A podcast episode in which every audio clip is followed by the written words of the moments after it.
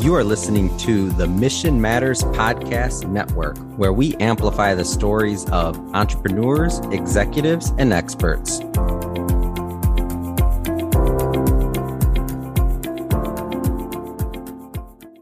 Hello, everyone, and welcome to the Power of Why podcast with your host, Ginette Collazo.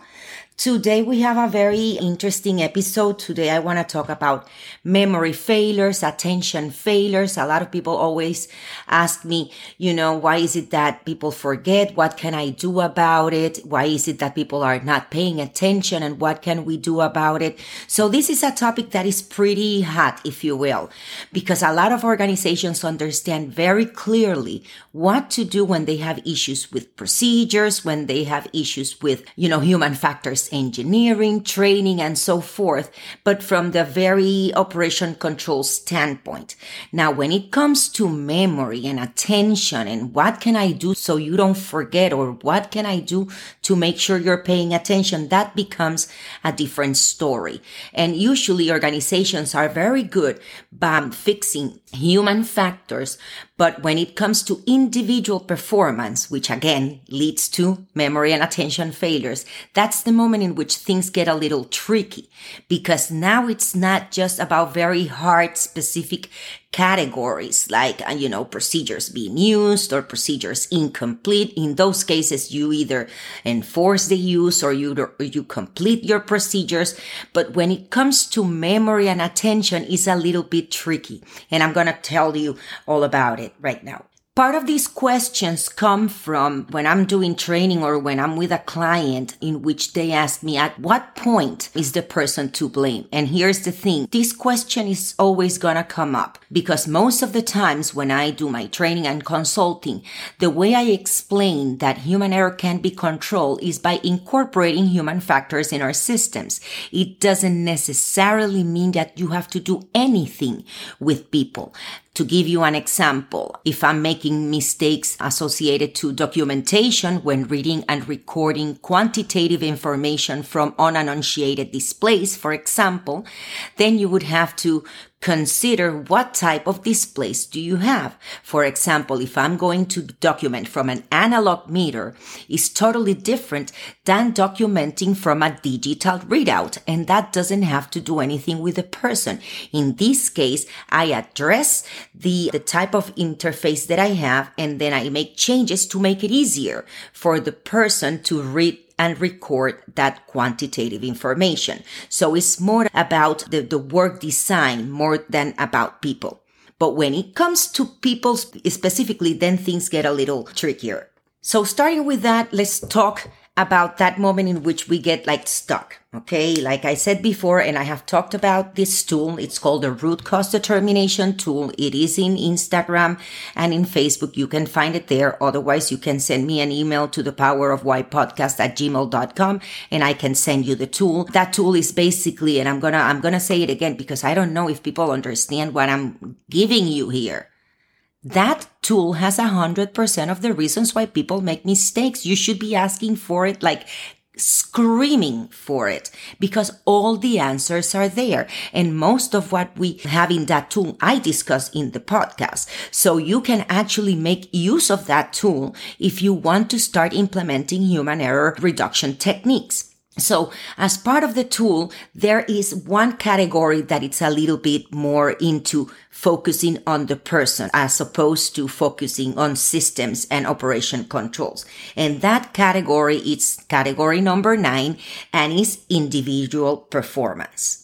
Now, the people and the ones that are, you know, a little bit familiar with the tool, and I'm going to tell you if not, when you take a look at the tool, you will see that that tool is created in a five why type of cascading process. Okay. So I'm basically going from general to specific so I can explain why people make mistakes. And then I will use, use the same tool from specific to general to avoid mistakes. Okay. So it's a kind of a double use or reversible, reversible tool. Well, I never used that before. Now it's going to be a, a biggie because you can use it, you know, forward or backwards and it will give you different results, even though it's the same information. So let's let's take category number nine. And in category number nine, we have individual performance. And individual performance we only have up to near root causes. We really don't have root causes in the root cause determination tool because again, it's a five why and I start with, you know, causal factor, problem type, cause category, near root cause, and root cause. Now, when it comes to individual performance, we don't have the root causes in the root cause determination tool. We have it in a secondary tool, which is the one that I want to talk about today, which is cognitive load. But in this case, when it comes to the root cause determination tool, we end with the near root causes. And the near root causes are three, which is slips, mistakes, and violation. When it comes to slips, what we're referring to is these things that happens once in a while is a real, for real sporadic event, not a sporadic event like I usually see that we have a thousand sporadic events. No, in this case, it's really unique. It's a rare occurrence in which a slip, meaning a, a lapse in our brain, takes over and we basically miss something. But at this point, in terms of definition, the way we define it in the tool is a memory or attention failure, again, rare, and it's an unintentional action. Based in our data, less than 5% of your events are going to be related to slips. Now, why do I say this? Because again, it should be sporadic. You shouldn't see it often. If you see it often, it's not a slip. There is something else happening. Okay. And it's one of those things that in my practice, I don't recommend doing anything about it. You really don't make norms for exceptions and slips are exceptions. Now, a lot of people might tell me, well, but the person forgot to document this very critical parameter. Well, then I would have to evaluate what was the trigger for the person to do that documentation. Because if it's that critical, you have to know that you can't trust memory. So if a slip occur, most of the times is because there is something missing, either a checklist or some type of trigger that will assure that the operator or the technician is doing that documentation. Then the second near root cause of individual performance will be a mistake. And a mistake, it's an intentional action. It's a failure in judgment or inferential process, no harm intended. So I do have another definition from mistake over here. And this is part of Hallinan's book. It says that mistakes are misunderstanding of the meaning or implications of something.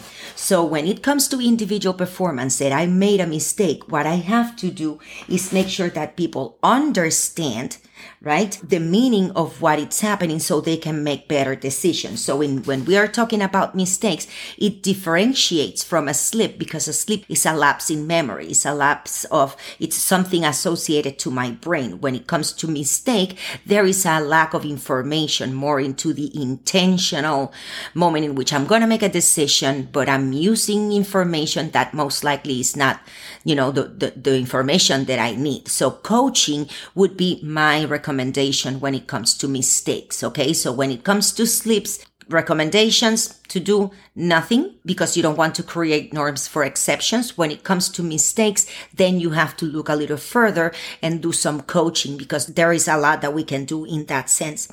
And then the third one, which would be violation.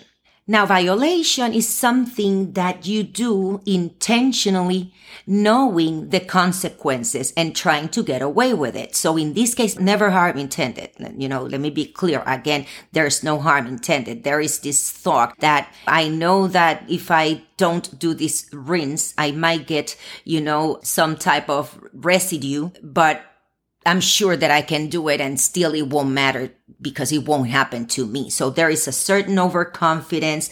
It's intentional. You, you really think you are going to get away with it. Never an intention to do harm.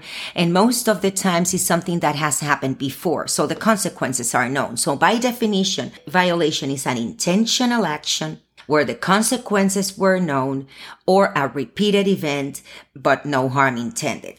So I know we've been talking about all of these. We've been talking about intentional errors, unintentional er-, errors, and the relationship with cognitive load. We're going to keep it until, you know, right now for today. In the next episode, we're going to discuss the paper that I was talking about and the categories for cognitive load. So thank you so much for listening. Next episode is going to continue with the topic at hand. And I guess we hear each other soon. Thank you so much. And Take it away. This has been a Mission Matters Network production. Listen to this show and browse our entire catalog by visiting missionmatters.com.